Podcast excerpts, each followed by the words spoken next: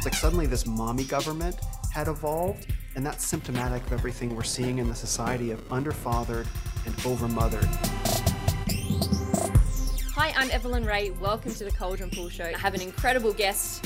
Um, I wanted to get him on because uh, I found that lately we've been thinking very similarly with some of the things online, having some good back and forths, and um, I thought it'd be really beneficial moving forward to talk about biblical masculinity, what that means, um, and some of the things that we're faced with today, being able to witness false teachings on it and positive teachings on it. And without further ado, I'd like to welcome Will Spencer. Hi, Evelyn. Thanks so, thanks so much for having me on. You're welcome. Now, as I said, like we've been thinking very similarly on a lot of issues surrounding biblical masculinity and biblical femininity, um, sharing a lot of posts. And I thought, you know what? Let's let's hash this out. Let's have a chat about it because I think it's really necessary, uh, particularly because we're getting it so wrong in terms of the yeah. online space. Um, but before I sort of get into the heart of these topics, I would love it if you wouldn't mind giving us a little introduction about who you are. Um, I know you do a podcast yourself, so feel free to talk a little bit about that. But um, I do know at the top of your Twitter feed, and people can go there as well, you hmm. wrote a post about how you've been a Christian um, for a fairly short amount of time, I, w- I would I would guess, um, that you've yeah. been studying religion for a really long time. And basically, it led you to a place where there's nothing else that is possible other than Christ is King. Um, so feel free to go into that if you like and a bit of a bio about yourself. Yeah, thank you very much. Um, yeah, my my my faith journey is uh, is its own is its own tale, but uh, I'll start with what I do now. Uh, I'm the host of the Renaissance of Men podcast, and the Renaissance of Men is a 40 year process to redeem masculinity. It's God's story that he's telling about uh, the 150 year war on masculinity and what the response to that has been, which has been to redeem men, to redeem women, and to redeem families.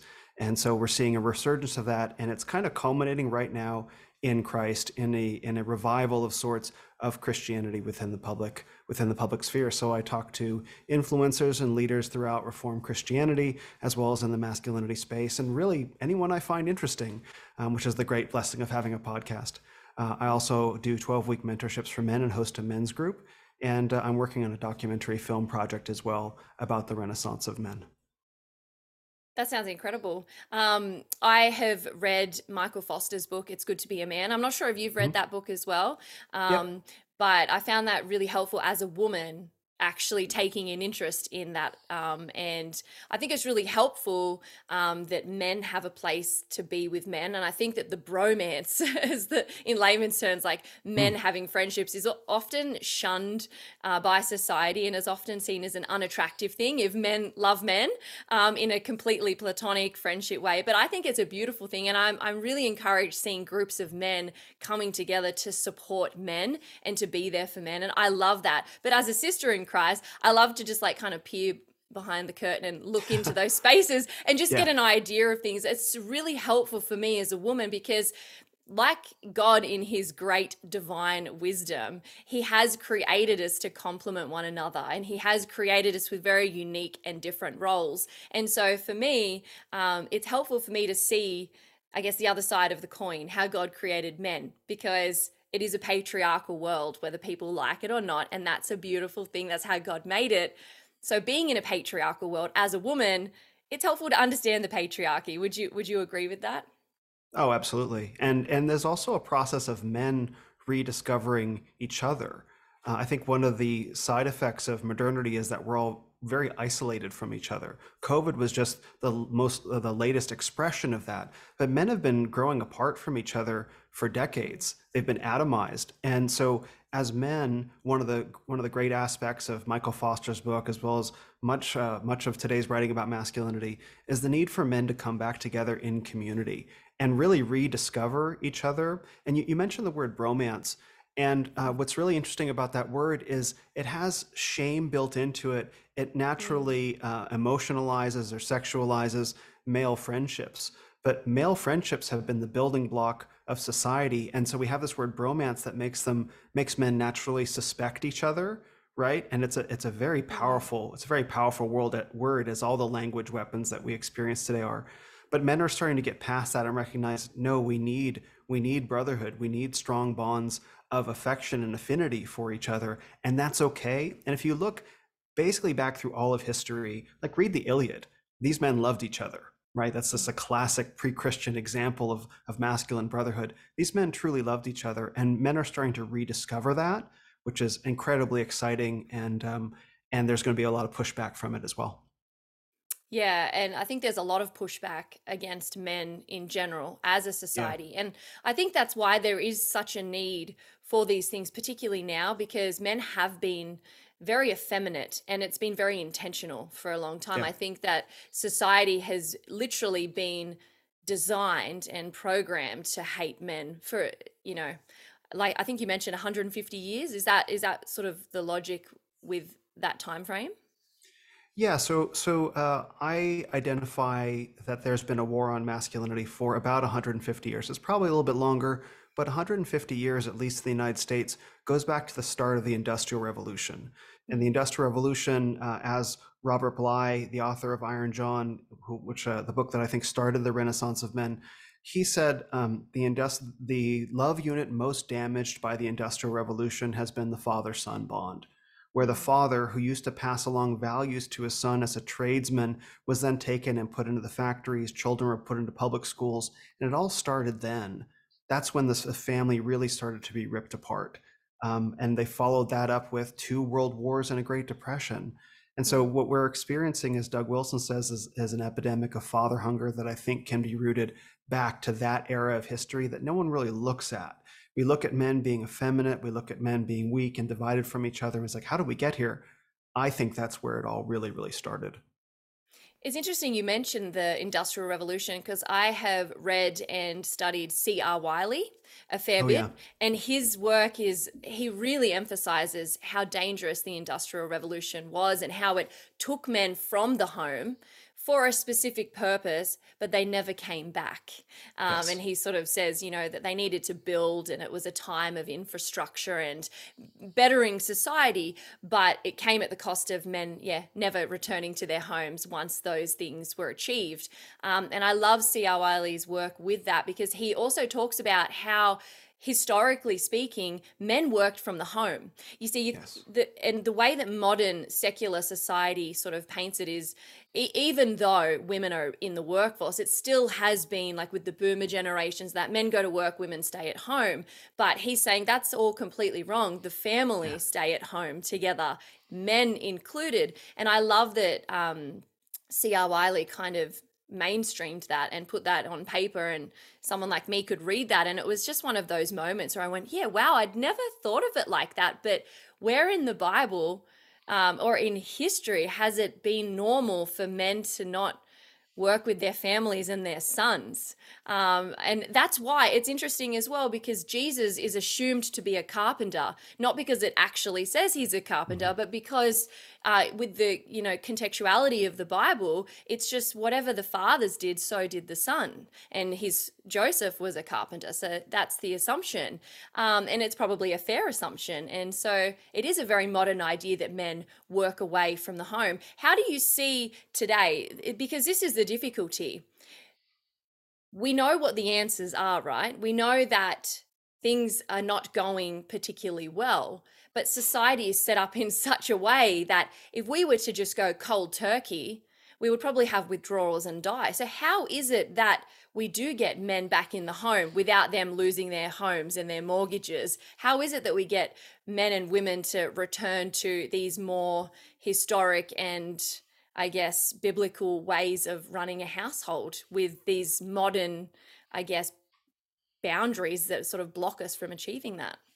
hmm I think um, I think the answer to that is that the men have to want it. Meaning, uh, you can't. I don't think you can just come from the top down and say, "Hey, everybody, this is how we're supposed to be living, and this is what we're going to do." I think men and women and families have to recognize this is the healthy way of doing it. This is the God ordained, divinely, the divinely directed way for us to do it. And so, if we feel that call within our hearts, then we begin moving in that direction with all deliberate speed, using you know every mean po- every means possible to us, and we trust that God will make a way. Because I, I can't tell an individual man from the situation that he's in here's the five steps that you got to follow. I mean to, to get out of any unique individual situation any man and, or family's uh, unique economic situation their social situation their relational situation it's very hard to do prescriptions but if you know within your heart as a man or a woman this is actually what the bible teaches. This is good and just and this promotes human thriving in a godly way gosh i guess we just have to do it and figure it out along the way but it's Mm. that it's that that feeling that conviction that that has to that, that has to be done that is the first that is the essential first step and then i would say Mm. to men to find their way into communities and then to find their way into churches as well that support them in those desires and that can often be more difficult than it sounds it's not easy to just find a bunch of guys who are like yeah i think we should return to a more biblical way of living right? But that's the that's the well that's the beauty of the internet as well is that it's accessible for just about anyone to start creating content whether it be a podcast or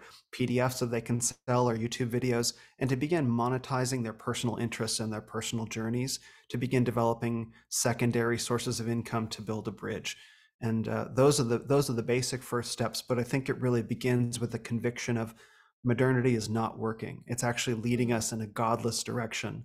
And uh, we don't want to follow that direction anymore so we're going to go in a godly direction and this is what he's laid out for us so this is the way i think we're going Mm. And I think I, I, I totally agree with that. It does start with the heart. You mean you can coerce people into things, drag them there, but you know, unless people are truly changed and regenerate in, with ideas in their heart, it's going to just fall back to the same habitual mistakes and habits of their previous life before that. Um, but I think C.R. Wiley mentioned things like, you know, men are very capable creatures and not everybody is uh, you know a tradesman these days but i think he started a business with his sons and his yeah. children doing real estate i believe um, and i think that's a beautiful thing. So there are so many ways that men can be more involved in the home and um, yeah i love that you know he sort of goes into that. I think it was Voddie Baucham as well. He um they homeschool like and he his lectures on hmm home education christian education sorry um is sort of what sold me on the idea i'm going to homeschool my babies and no one's going to touch them. Like that's just going to happen. I've already made my mind up on that. And he was real pivotal in that conviction for myself. And i love i think it's his wife sort of does the children in their infancy and their younger primary sort of years. But once the boys hit a more mature age and start to transition from boys to men, they come under his care, and he then takes that hmm responsibility. And they go around, and you see, often see his sons with him when he's preaching and doing all that. And I, I think that's wonderful, that father son sort of bond. Um, and I wanted to sort of get into fatherlessness because I think this is an epidemic in yeah itself. Um, I have statistics on fatherless homes, and I got these from the um, uh, the Department of Justice or something in in America. Um, so they're not that I'm in Australia, but you know these are these are sure American statistics, but they're horrific.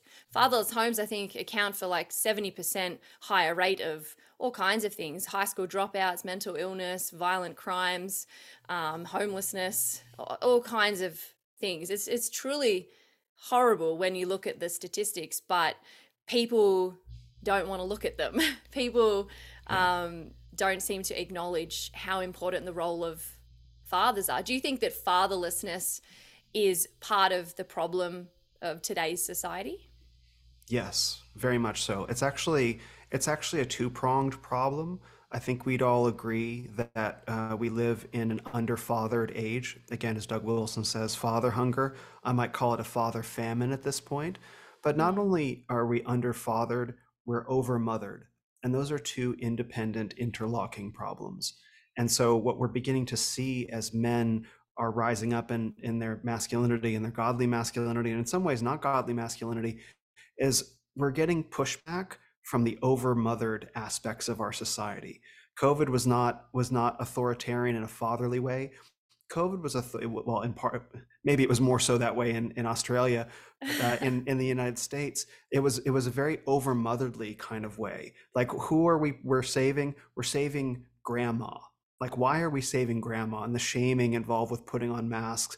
Very little in terms of like outright overt pressure. It's like suddenly this mommy government had evolved and that's mm, symptomatic of everything we're seeing in the society of underfathered and overmothered. And and it, that's why I love the example that you gave of Voddie Baucham because it's so essential for children once they reach a certain age, especially boys, to graduate from the world of the mother into the world of the father. And if you never let a, a boy graduate from the world of the mother, if she won't let him go, right? If she if she holds on to him, it creates weak, fearful boys who essentially crumble on the inside and never become what they are, and it actually makes them mistrustful of men. So they they they never actually, but the failure to launch. That's kind of what's involved with that. Is boys not being allowed to graduate from the world of the mother to the world of the father. And so we're seeing that societally as men starting to sort of embody and embrace their masculinity. There's a societal pushback coming from it. It's like, no, no, the mother's not letting the boys go, um, but we're going to go anyway. Hmm. Yeah, that's really interesting. Um, I often get a lot of pushback when I mention this, and you mentioned Yes. over, you know, um, we get a lot of pushback for it. Let's let's be real, Will. We get it for Right. Yes. everything. But um, a lot of like uh, men who have been raised by single mothers often come at the defense and go, well, I didn't turn out like that. And I often say, well, that's great. You're in that 15, 20, 25% that got lucky or God put his grace on you um, for whatever reason, or your mother did an exceptional job of fighting these statistics. And Mhm. what would you say to um, men who don't have fathers? Where where do they fit, and how do they get through this, and and how do they respond to people like us who talk about fatherlessness? Yeah, I think the first thing, just to back up for a second, is that if a, if a man says, Well, I didn't turn out like this and I had a single mother, I might actually challenge that man. I might actually say, Well, did you have some sort of strong father figure in your life, a coach, an uncle, you know, some older man, a pastor who helped introduce you to to masculinity? Because again, you know, Robert Bly was not a Christian man, but he understood some very fundamental things about men and masculinity. And he, he said, a, a woman can change an embryo into a boy, but it takes a man to turn a boy into a man. So if a man manages to beat the odds, he probably had a strong male figure come into his life and come alongside him and mentor him. So I might really push back on on whether some anonymous person on the internet really beat the odds. Um, but uh, because this is what I see, this is what I see in my work. Like, yes, okay, you have a productive and healthy job, and you're you're showing up in society, but are you really leading? Are you really leading in your community? Are you really leading your life? Are you the man that God made you to be, or are you barely functional? And I think we can aspire to much more than barely functional. So where can where can men find good male leadership? Well, um, I think the the best answer available right now is you have to look online. Is you have to look and and see the men that are embodying the virtues and values that you want to cultivate, and you begin absorbing their content, interact with them if you can, read the books, right? Uh, because I would normally like to recommend the church, but I think there's an epidemic of effeminacy within the Christian church as well that it's beginning to deal with, and so it's not necessarily always reliable that you'll find uh, strong uh, strong masculinity within churches. Although I know many men that are trying to change that, but I think the really the blessing of the internet age is that there are so many good men, virtuous men who are stepping up and wanting to offer a fatherly energy for a generation that has never known fathers. Um, and I think that those are relatively easy to find. And, and part of what I try to do with the Renaissance of Men is highlight and, and give those men a, a platform so that they can reach more individuals looking for them. Hmm. I love that. And I think that, to be honest, I think we're in a epidemic as well of parentlessness. Like, I Yeah. think that uh, there are plenty of households who do have a father and a mother there, but are they really involved Yeah. In forming the soul of their child? And I think, unfortunately, modernity and secularism has pitted children up to almost be an inconvenience as opposed to a blessing. Children were once, Oh, you know, a, a pride and joy, and it was it was such a privilege and an honor to raise children. And now it's like, well, we have to do it, so we'll do it. And there just seems to be a real sort of um, impartial attitude to it. Like, oh well, I've had kids. Um, I I feed them, I clothe them. They've got a roof over their head. I, I drive them to school every day. I've done my job. I'm doing a really good job. I think it's really sad, particularly for me as a woman. I see mothers not take up the call of motherhood. You know, they think that growing a child in their womb means that they're just a mother, but it's so much more than that. And, you know, I think that we really need to go back to a place where we, every single child is an eternal soul. This isn't hmm something to play with. Like every human being is made in the likeness of God and has an eternal soul. They're either going to be eternally damned to hell or they're going to spend eternity with Christ. All be glory to Him. So we have such a big responsibility as men and women um, to not just take on the title or the name of mother or father, but to actually live it out and to actually um, do it right. Um, so I think there are a lot of fatherless homes who technically have a father there, and there are a lot of motherless homes that technically have a mother there. Would Would you agree with that as well? Oh yeah, oh yeah. You can have you can have an intact married couple, you know, uh, raising kids, but the home is essentially atomized. You know, people are on their devices in front of screens. Maybe the parents are married, but they're not creating an environment that, you know, for example, brings up the the son or daughter or daughters and and the nurture and admonition of the Lord. And so what you end up having in that scenario is rather than rather than let's say um, a bed that lifts everyone up or a floor that lifts everyone up you have a net that kids fall through. And where do they fall through to? They fall through onto their screens onto their devices the lowest common denominator in the schools or, or in their culture. And so uh, the the parents the mother and the father they have to have a, an understanding of the value of human life. And i think we've really truly lost that. And abortion of course is the most obvious example. Yeah. but that's there's also a way in which like what you just said every human being is an eternal soul like when I, when I got that when i first heard that i was like oh wow that's true that's Yeah. heavy that's heavy Yeah. and if we all walked around with that understanding that this person that you're interacting with face to face on a screen whatever or even anonymously online this is this is a, a human being with an eternal soul just like you then and, and and we get to embody that on this earth that we get to we get to image god here. Mhm. if you if we understood each other in that way and we really valued that then i think we would be living in a very different society with a very different set of values. But we don't know how to value human life which also means we don't know how to value our lives. Like oh i'm just i'm just I, you know i'm just a what is it from the matrix? Like humans are a cancer on the planet. And so what do we see in the in the climate change theology we are a Mhm. cancer on the planet and we have to eradicate the cancer on the planet so the so the planet can live. Now again i want to point out that the planet is mother nature. We need to sacrifice ourselves for mother nature. Again we have the over mothering of the world you know and, and Mm. so we can't value humans because we're being over mother we can't graduate past this feminist theology is what i call it. And so it keeps showing up over and over again. Mm. I think that eh, eh, I think that Satan knows that he can't defeat God, right? Mm. He knows that he can't. Like, like that's not that's not that's not even a fair fight, and he knows that, right? Because he he's dwelt in the presence of God before, and he fell from that. So he he knows the the awe and majesty of God, and he knows he can never defeat him. So what does he do now? What what does he do? He comes after those who reflect God. He comes after yes their image bearers.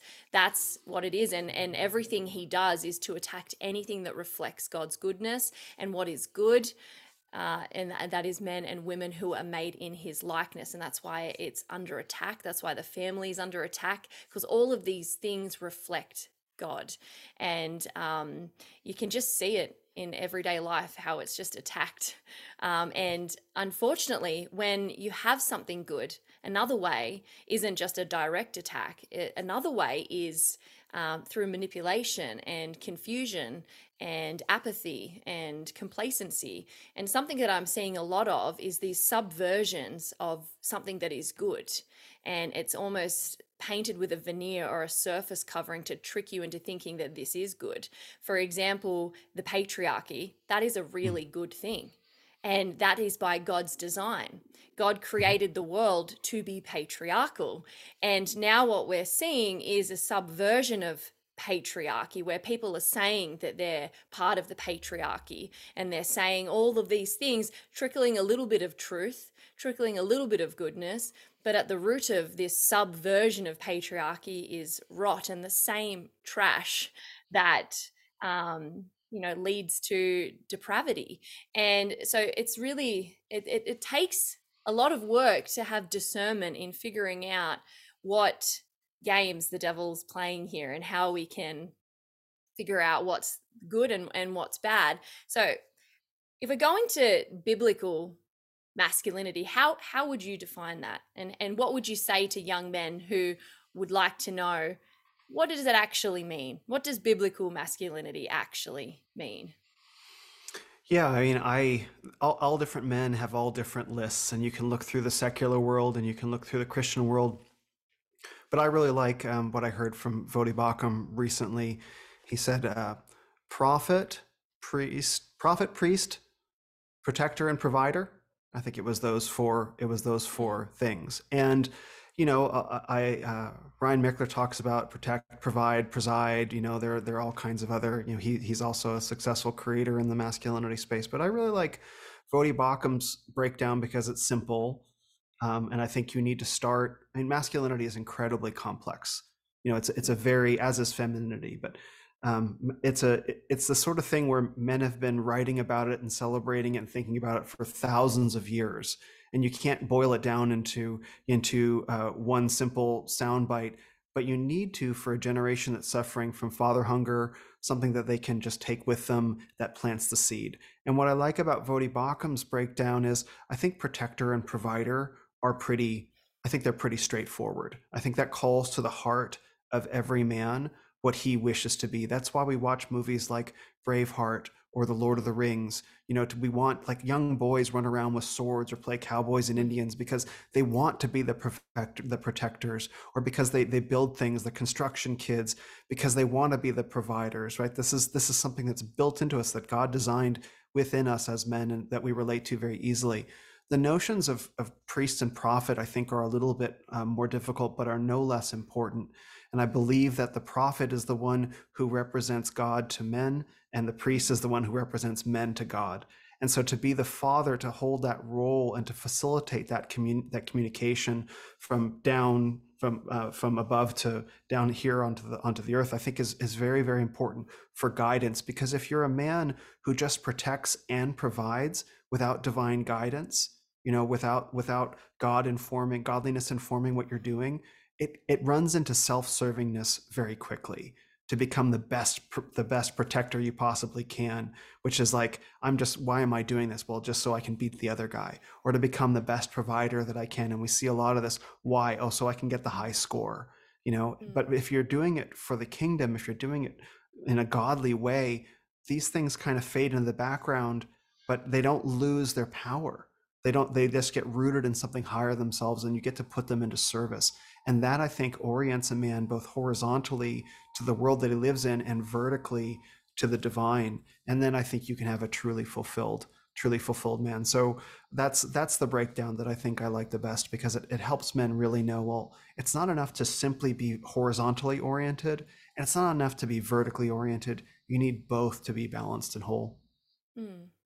Yeah, that's really great. I actually haven't listened to Voddie Baucham's talk on that yet, but um, you've inspired me. I might ha- I might have a look at it because um, I-, I like how you put that and how he put that um, because you often hear a lot of people again saying men are protecting and providing, um, but they're abusing their authority over us or they're doing this sure. or doing that um, and whether or not it's as common as women like to make it out to be i don't know I would, i'll leave that open for speculation um, people love to be victims and by being a victim, you don't have to be personally responsible. Um, you sort of abdicate that. So I'm aware of that. But I think having a man who does protect and provide, but has, like you said, priest and prophet, that definitely is what anchors that into that limited um, and delegated authority from God to the man as the head of the home. Um, yeah. Because I think that's important to remember with biblical masculinity as well. Um, just from my own uh, sort of understandings, that um, all authority is is god's none like yeah. men have authority right but that's only because god has delegated it to that man um Amen. and that that delegated authority that he has is still limited right? It's not yeah. it's not libertarian in nature it's not complete freedom. It's literally delegated and limited. And i think that's important um, for masculine these uh, biblical masculinity movements to um, yeah to keep in mind moving forward. And i think that's what separates biblical masculinity from worldly masculinity and i think that it's kind of um, the differ, differing points i guess you would say because you see a lot of people like andrew tate who are these alpha masculine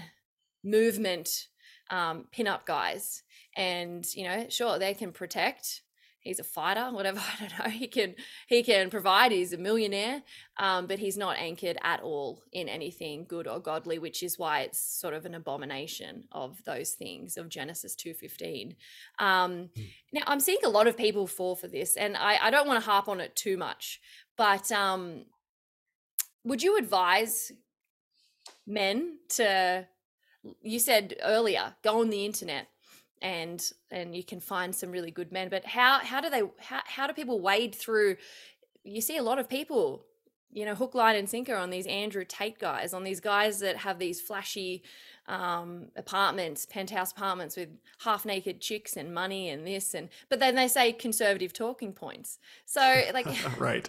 yeah like it's just but but you see a lot of christian people who just fall for this and not only christian men who apologize for him you see women simping for him. And I'm just thinking, ladies, what is wrong with you? It, you would hate to be married to that man. You would hate it. You would hate for your children to be raised by that man. What are you doing? Um, do you see a lot of this as well in your on, online sort of scrolling? And, and how, what advice would you give to people when it comes to picking who they follow online in this space? Yeah, absolutely. It's a really it's a really relevant question, and my answer to it is is one word: is virtue. Virtue is a word that we've lost in our in our culture. That's been slowly being ebbed away, and we see it in the arts and architecture. We see it in, in the degrading quote unquote beauty standards. Right, our world is getting ugly because it's being drained of virtue. Um, now, when you think about a man like Andrew Tate, certainly he has there are virtues that he has for example, he's very confident, very outspoken, he's very productive, but he's not a virtuous man. And it didn't used to be a question, and I don't think that he described himself as a virtuous man. It didn't used to be a question in the foundations of Western civilization in ancient Rome and, and Greece that the, the life of a virtuous man is what we were all meant to aspire to as men. That wasn't a question that was what we all looked towards that was the north star that we oriented ourselves toward and that's the power of jesus christ is he's the ultimate virtuous man he is the god man right? He, he is virtuous in a way that contradicts almost all of the virtues of, of humans because uh, god's ways are not our ways. He is the ultimate epitome of human virtue and so that was what we all aspired to. But when you removed god the father and the son from american civilization let's say or western civilization right we lost the notion of virtue, of what to look at. And very slowly it ebbed away before we lost any notion of what virtue was at all. And so now instead we look at power.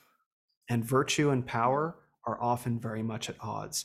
Right now, virtue has a certain power to it, which is why which is why people are drawn to it but it's a spiritual power rather than a material power and so men who don't have an understanding of what spiritual power is or what virtue is they orient themselves towards women too they orient themselves towards that source of power right material power and so that's what men like andrew tate embody is material power because we don't have any sense that there's anything higher than that we don't have any sense like material power is the highest thing to strive for because we lost the sense of Christ's sacrifice and redemption. We lost that sense, and so you know this Andrew Tate is not uh, he's not a new phenomenon. Certainly, he's he's the new guy on the scene talking about old things in a in a very um, a very embodied way, right? Like uh, you know, the manosphere is a great example. These guys talked about fighting and they talked about making money and they talked about, you know, being with lots of chicks. And that's what the manosphere was. Well, I, I call Andrew Tate the apex predator of the manosphere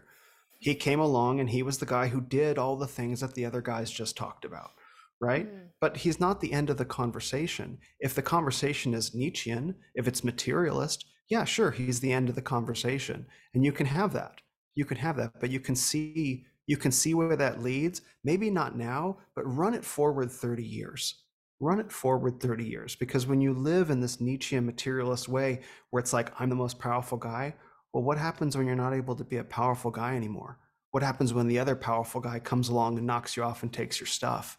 Are you celebrating the triumph of your mm-hmm. materialistic view? Oh, I lost a power. It's like, oh no, it's not fair. It's like, well, there's a better way of living. There's a better way of living, which is following God's way, which is a more sustainable way of living, which means you might not have all the material power that you want. But I think the Bible has some pretty clear teachings in the book of Ecclesiastes about the limits of material power and what it ultimately gets you. Because King Solomon is very clear all is vanity. All is vanity. Mm. And King Solomon had more than any man on earth today can ever dream of having. And at the end of his life, he realized it was vanity and and I think that that's how the Bible can have teachings that are very relevant to to men and women, Christian men and women, and secular men and women as well. You go questing for power, you will find it turns to dust in your hands, and there is a, there is a better way of being, and that way of being is embodied in virtue. Um, it's harder to achieve, but it's ultimately so much more rewarding. And so the message that I try to promote is men and women, please please go for virtue. Please become virtuous individuals because that's what this world needs, not more power and money. Mm, absolutely. I think freedom without virtue is just chaos. Um, yeah. And I think that there are countless examples of that coming to fruition.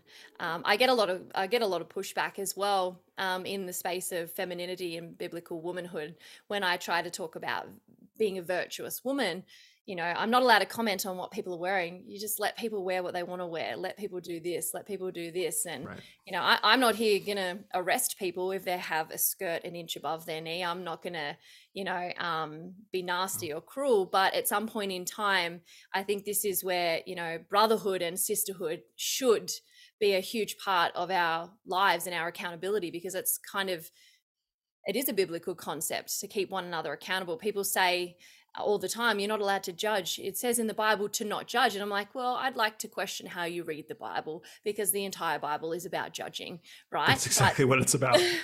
it's like god you know literally it literally the question was asked how is it that we can tell who is a Christian and who is not a Christian?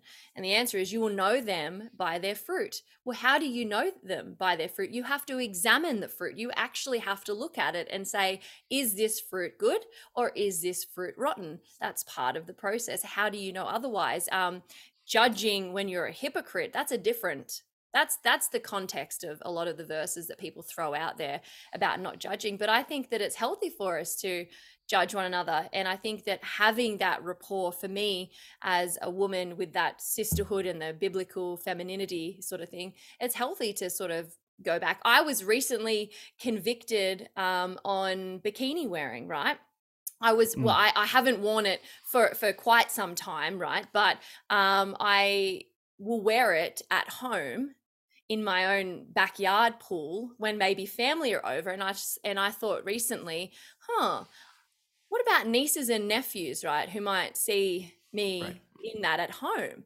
I was like, hmm, I wouldn't do it in public and I wouldn't go to the beach like that and I would never put photos like that. I, and I've never, I've never really been that sort of person, even before I was a a Christian by God's grace. I had a very low self esteem. That was like there's there was no virtue there. It was just by God's grace. I hated what I looked like, so I didn't wear scandally clothes. Right? That's sure. purely God's grace. But um, you know, I've made a decision for quite a while to not dress like that in public. But then I thought I need to change how I do it at home. Right? Um, when there, especially when there's you know young family members or kids or something that might be influenced, and go, oh well Auntie Evelyn does that, so it must be okay. And then they take that outside of that context. And so I was mm. recently convicted on those things. And it's only because I was okay for the sisterhood to judge me on those things and question and not that I was in judgment for it but I just was watching conversations healthy conversations between women about the effects of those sorts of things. And I thought oh that's really I'm going to I'm I'm a bit convicted. I'm going to rebuke myself on this and I might change how I do that now. And I think it's healthy. That's how you keep virtue in check. And I'm I'm sure it's similar for the brotherhood as well. Like you kind of need each other to rein one another in. Yes. I think men maybe take that a little bit better than women though would you would you say that oh i, I mean perhaps I, I, think men and women have very different hierarchies i think men organize hierarchies in terms of pyramids with a quote unquote alpha male right that's or or the leader right and and I don't like the I don't like the terms leaders and followers because I think there's judgments embedded in those terms now. I think um, leaders and leaders and, and men who like to belong. Let's put it that way. And I think that they're very hierarchical, and I think women um, tend to be more uh, flat and, and circular. I mean, there's a there's a queen bee who kind of rules rules the group, but it's not it's not structured in any formal way. Like the men naturally arrange themselves into hierarchies when we get into a group of any larger than say three, right? Um, but I, I, I think it's really important. You said many really important things, but one of them is is that you felt convicted in yourself of the example that you were being, and I think that that's a very powerful thing that um, that's honorable because uh, you say you, you said uh, look at the fruit. Now that was written in the time before social media. So in social media, we can hire photographers, editors, whatever to come in and make it appear like we have all this quote unquote fruit in our lives. And there are plenty of examples of that yeah. daily where it's like, oh, it would seem that this person, look, this person is blessed by God with all this money. It's like, well, if you were to peel back that layer mm. of social media and see who they actually are when the cameras go off, right? When they're when they're at home or privately or whatever you might get a real different sense of what the of what the fruit is because you can fake almost anything through social media. You can fake it with, with deep fakes you can fake anything through social media right now. But the fruit that you're talking about right now is like i have to change my life that is essential. And i know that feeling very well. We started the conversation talking about how i've been you know i've been a christian for about three years coming up coming off of you know 30 30 or so years till 20 years in the new age but being interested in religion and spirituality for 30 years you know i have felt that almost weekly over the past few years like i have to change my life I have to get rid of this thing. In fact, I, I've traveled a bit around the world and I've participated in new age practices like ayahuasca being one of them. And, you know, for, for listeners who, or viewers who know about uh, Joe Rogan and Aubrey Marcus, they talk about ayahuasca, this, this plant, they call it a medicine, this plant potion that you drink. Mm. I've, I've participated in those and I had this prayer mat that I bought from a retreat, retreat center that I went to. And I was looking at that. I'm like, I got to burn that. And so this past weekend I set that on fire out on my out on my deck and that's been an ongoing thing like just getting rid of all these things that I'm that I'm carrying that I've had these souvenirs from my travels and knowing that I have to change my speech, I have to change my behavior, I have to take every thought captive. Like regenerating as a being, sanctification. That's mm. real. That's real and that's genuine fruit that it can't be measured with our eyes necessarily from the outside but we feel it in our hearts and you run it out over five year timelines like that is a different person than the person who i was five years ago. Mm. and, I, and i think that that's that's ultimately what i think people are looking for. They're looking for a new experience of themselves and they think if i can achieve if i can earn more if i can have more then i'll be that version of myself that i know. And, and my experience from having tried that for a long time is that it actually comes from from true faith in christ and i can say that and it's it's it's pretty cool to be able to say that because I looked for it for a long time. Yeah, that's incredible. I um I have a friend of mine. She's she's a, a good friend of mine, and I often joke around with her. You're just a closet Christian. Just admit it by now, because she's very much into all of the new, all of the religion and spirituality and she believes yeah. in God but she thinks that it's individual for her and she she sounds like she she's on the journey that you were on right and yeah. I'm just faithfully, patiently praying for her soul um, and, you know, hoping and praying that she has that moment where it clicks in her head like it did for you three years ago.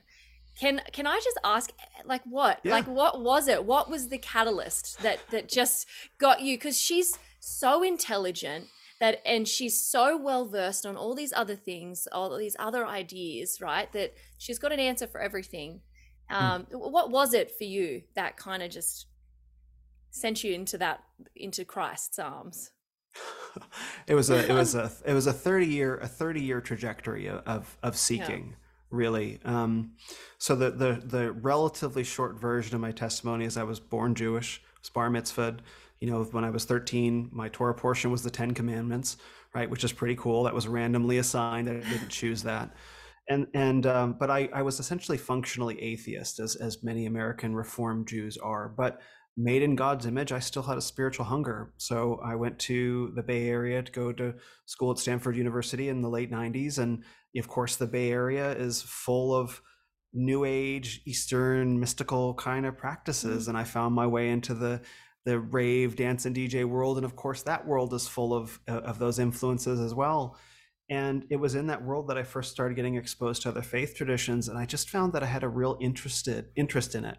Um, now, nothing could be further from Christianity. So Christianity had really no influence over that world except for like, gosh, they're such prudes killing the vibe. But I had no real experience, right? I had no real experience of Christianity, but I was marinating in New Age stuff and Buddhism and Hinduism and all that. Um, and that was just that was just what I did for the next say 15 or so years um, wandered all the way, you know, into into some pretty esoteric practices, um, including, you know, I studied the tarot and Kabbalah and occult practices as well. And I'm not thrilled to say that, and that's one of the things that God has delivered me from. Um, but in 2015, um, I was coming off of a breakup, and in the Bay Area, you can just go to Burning Man, which maybe you've heard of the Burning Man Festival. Heard, yeah. Yeah. So, so for those who don't know, it's a it's a pagan festival, 80,000 people in the desert outside of Reno, Nevada. Happens every year in the week leading up to Labor Day, so roughly the last week of August. And so um, it's it's quite an ordeal to go because it's out there in, in the desert, essentially like a dry lake bed. And but coming from the Bay Area, it's about five hours away. So I'm like, well, I just went through a breakup. Let me go out to Burning Man because I can. And uh, when I got there, uh, I met a guy who was telling me, well, if you're coming off a breakup and you're dealing with grief, you should go to this camp Spirit Dream. They can help you with that. Like, okay. So I went to this camp called Spirit Dream, and I sat down uh, in the in the tent, and I had a three and a half hour conversation with three lovely people: Barb, Katie, uh, and Larry. His, his name was Gi, and uh, Katie was a woman in her early fifties, and Barb was in her forties, and, and Larry was in his seventies. Where I was just really having the opportunity to reconcile and forgive, go through a lot of forgiveness in my in my childhood for things that had happened in my past, which is pretty common for a lot of inner healing.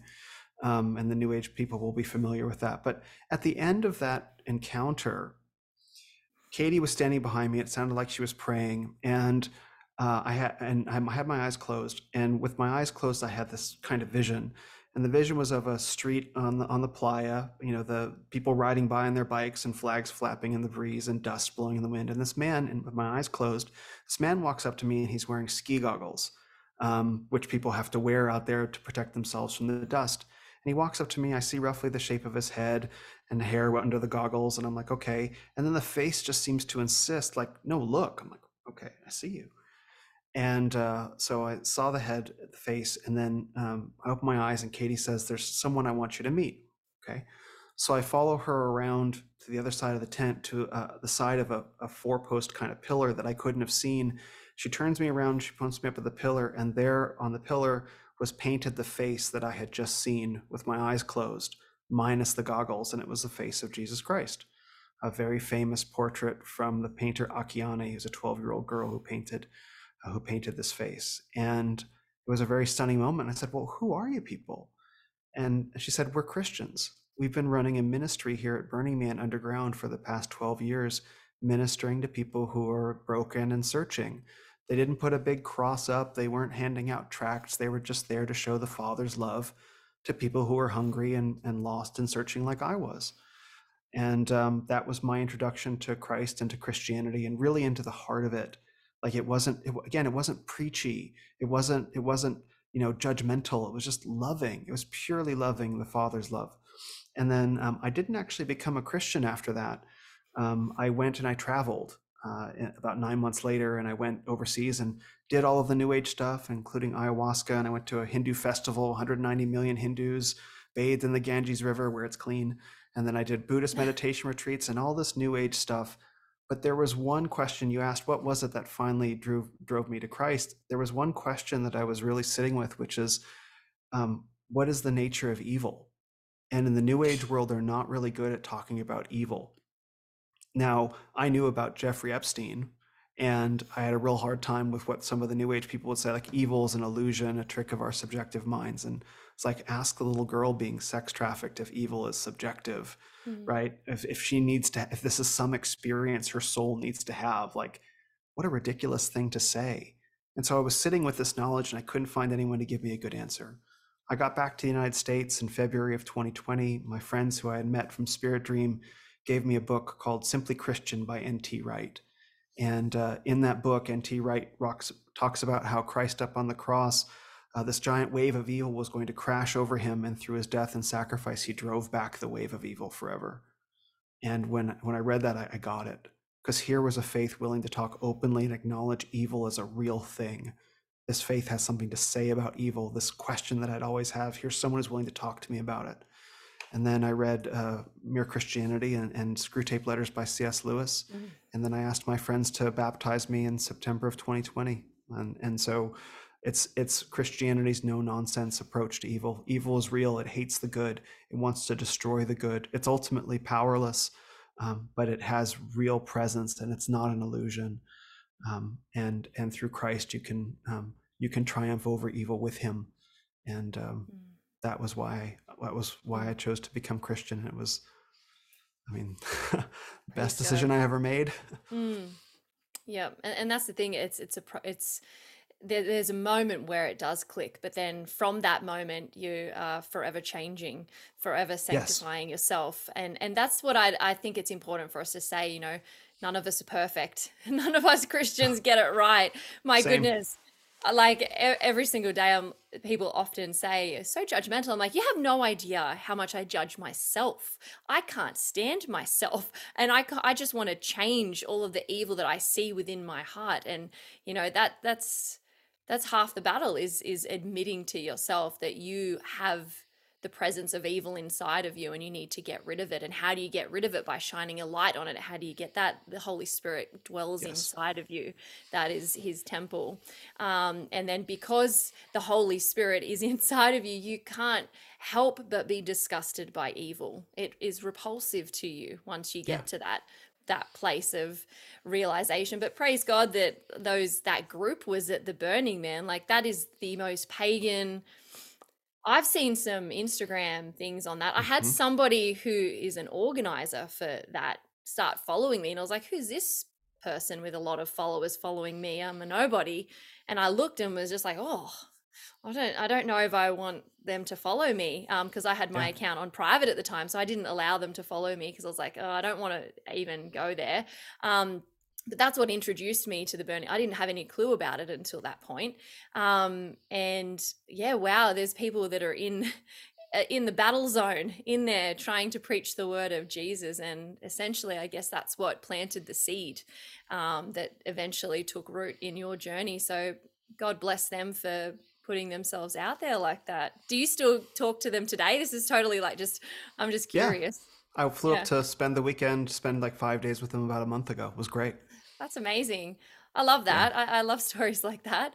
Um, I think it's incredible. And I think that's important for us as brothers and sisters in this space and as brothers and sisters who are fighting against the evil. Like we're out there saying, this is an evil patriarchy, follow this one. We're out there saying, this is an evil matriarchy, follow this one. We're, we're out there doing these things. We need to, we need to foster relationships i think better. And, and this is something i'm convicted on as well. I, i'd like to not just point and complain on the internet and do that. I'd like to be somebody in real life that can help women.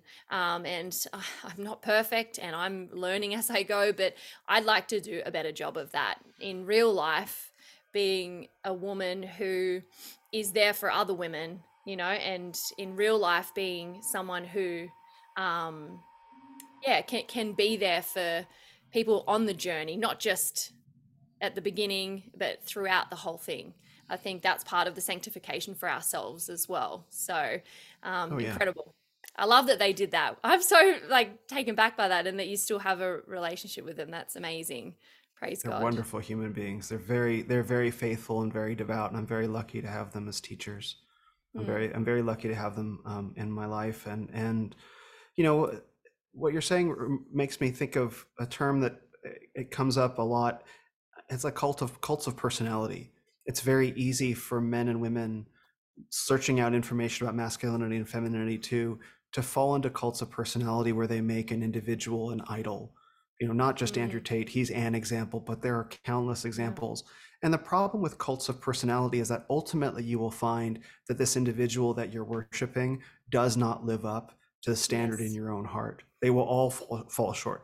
I will fall short. I fall short every day. Every true christian will admit that they fall short in every day. Mm, the one man in history who did not fall short was jesus christ. Yes. right? And and and uh, as as a son of god as the as the man to emulate. We will Mm, never be him. We can't ever achieve it. But we can we can screw up. We can make mistakes. We can confess them. We can repent and try again and we have that Mm, ability to achieve forgiveness and transformation and regeneration that the secular world doesn't offer it doesn't mm, offer any hope of redemption once you apologize in the public sphere right? You're gone. That's why no one ever apologizes, yeah. right? Because they have no hope. That the public will not offer them redemption. Christ yeah. offers redemption, true repentance and transformation. And I think people are they're thirsting for that. And Mm, they're afraid of it because they feel convicted of their own sins. yeah. And that's hard. I get it. I get it. Mm-hmm. And you take that leap of faith, apologizing, and you find that you're you're caught and then you fly. and it's a beautiful feeling, but you have to take that risk of that leap of faith. It's a real thing. Mm, absolutely. I think, you know, nature hates a void. It's that's that's what it is. Nature hates a void and we're trying to fill it with people and figures that will never fill that void. They're incapable of it. And I love what you mentioned, you know, Christ. He's the only person we should be pointing people to. And he's Yeah. and if people reflect Christ, then that's great. That can be that God uses a means to his end. And if he can use people to that end, that's great. But they need to reflect Christ because Christ is the only thing that can fill that void, that hungry Yeah. void. And I think people like Tate and all these, this, I, I even, I'm something that I'm finding I'm being really like, whoa, about lately is the trad life for women. It's become Yeah. a form of idolatry as well. Absolutely. Just like this alpha idea has become idolatry. where you're idolizing things that do not bring glory to Him. You know, it says, you know, when you, I, I'm catechized, and you know, the first question is, what is the chief end of man? To glorify God and enjoy Him forever. Yes, Hmm. there is a biblical um, m- masculine way to glorify God and enjoy Him forever, and there's a biblical feminine way to glorify God and enjoy Him forever and that will be practically different for each of those but Mhm. everything we do needs to yeah reflect christ and him alone because he is the only consistent redemptive figure that is out there everything else will always fall short including you and me so um, i think that's Absolutely. unfortunately the problem with the masculine and feminine movements that we see i often say that mas- the alpha masculinity movement is feminism for men. And Oh people yeah. push back and go, why? And I go, well, it's because they're birds of the same feather. They both hate the opposite gender. And I think hmm too often this secular worldly idea of masculinity basically says me first, men first, yes, yes. And this feminine, uh, feminist movement is women first, women first, women first. And I was like, it's not how it should be. What can I what can I give to this other person, not what can I get for myself. And I think these movements are so narcissistic in hmm nature and they pit, you know, each other against the opposite sex. They divide and as you know we know you know, divide and conquer and that's how satan does it so i hmm think if we just glorify god and enjoy him forever in our biblical roles that god has given us that which are inherently different and if we reflect Christ to fill that void and point people to that, then I don't think we can go wrong. hmm I agree. Uh, may I, may I share something with you about that? I, I think I think it'll. I, I, it's something that I've been kicking around lately. Some ideas I've been turning over in my head. I think feminism and the manosphere and red pill space space they're both children of the sexual revolution. Now, what was the sexual revolution? Well, they say it's separate sexual liberation. What was liberated? It wasn't men and women's sexuality that was liberated. The sexual the sexual liberation was liberating women's sexuality from the constraints of marriage, meaning like your sexuality, your procreative sexuality is now yours. You can do whatever you want with it instead of put it towards civilization building because men build civilization with their hands and with their heads, right, and their bodies, right? Women build civilization with their bodies in a very different way by producing people, right? And that's a Yeah. vital part of building civilization. You need people. Well, sexual liberation liberated women's sexuality from the constraints of the family. They were very open about that. And so now you have women's sexuality liberated into the public sphere. And then what happens? Well, you have all this supply of what we might call sex, which Mm, creates demand. And where's the demand coming from? The demand is coming from these fatherless men preying on essentially fatherless women, right? And so Yeah. when you talk about godly sexuality to people, it's one man and one woman for life, period. End of discussion. Adultery, sin. You know, thou shalt not even covet thy neighbor's wife. That's God's. Yeah. God gave us 10, 10 laws, 10 commandments. That was one of them. Yeah. So one man and one woman for life. Now, if you talk to feminism, feminism says, why should I just give my sexuality to one man for life? Why should I Mm, do that? What does the manosphere say? Why should I why, why should I only be content with one woman for life? Mm, Right? And so the core issue is around what we do with our sexuality, whether we use our sexuality for godly purposes, for producing fruit for the kingdom, for being fruitful and multiplying, or being fruitless. And that's how you can see that these are two wings of the same bird.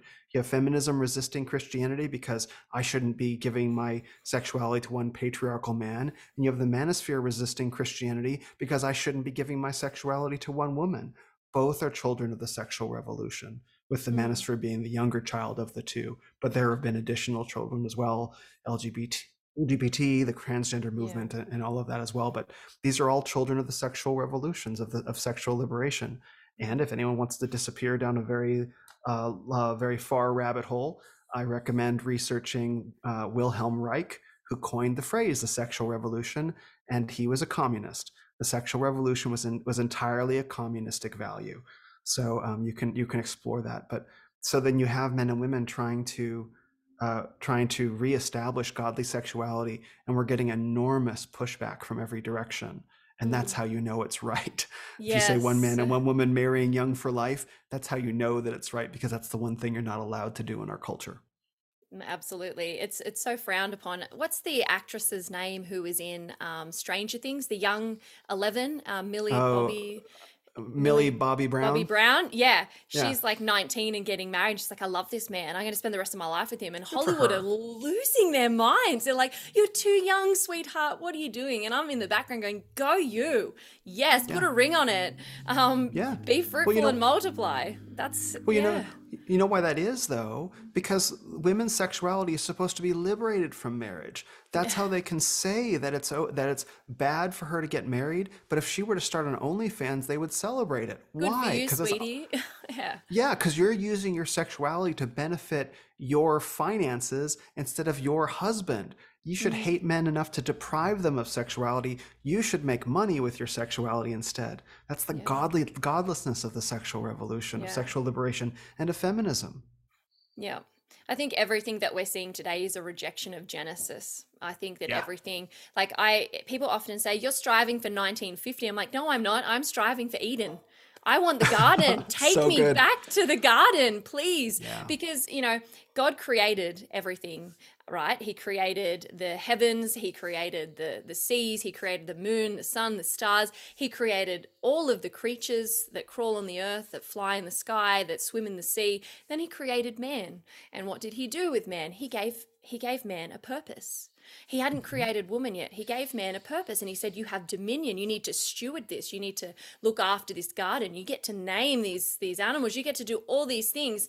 And then once he had given Adam his purpose, then he created Eve to be his mm-hmm. helper with that purpose. So men need to have a mission, they need to be on a mission. The woman should not be the mission, and the woman should help the man with his mission. And everything that we're seeing today is a rejection of that idea.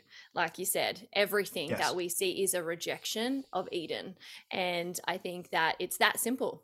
Even the Yeah. climate thing is a rejection of Eden because God literally said to Adam, You need to work the land. He didn't say, Let it be a wilderness. Let's not chop trees down in the name of not no logging and this and that. He literally said to Adam, Keep the garden, right? And, and a garden is a garden. He didn't say a wild forest that was untamed and unkept.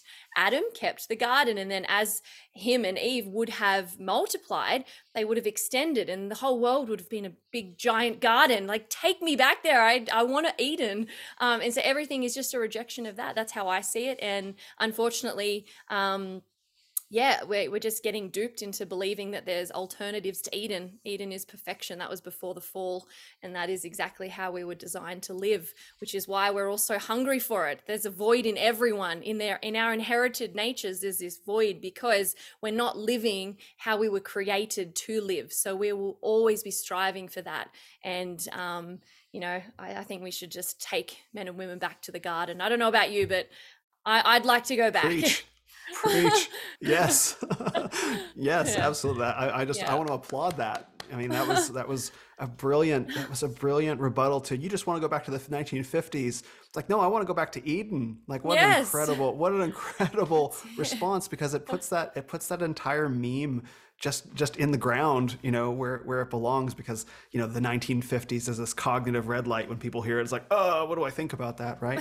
but you you said it you said it so perfectly so perfectly. And not only it's a, it's a corruption and it's an inversion because god's created order is you know christ submits to god man submits to christ the woman submits to the man and the children submit to the woman. Well what do we see instead? You remove mm. god and christ from the equation and everything gets flipped on its head right? The man submits to the woman and the woman submits to the children right? That's yes. what, so we have children essentially running and, and it's and it's uh it's they're ruling the roost and it's just it's just a disaster and it doesn't work and it's fruitless and yeah. it's absolutely fruitless and this is this is the big the big trick behind climate change and all the liberal policies is that ultimately it's fruitless and produces no next generation of course they mm. guilt and shame people into saying that people are essentially toxic on the planet which we should worship the planet instead of worship god and that's that's the big that's the mm. big trick right versus yeah. if you say no like let's go back to eden where we were we were we were given dominion over the world to cultivate mm. it right? And people say I'm an environmentalist.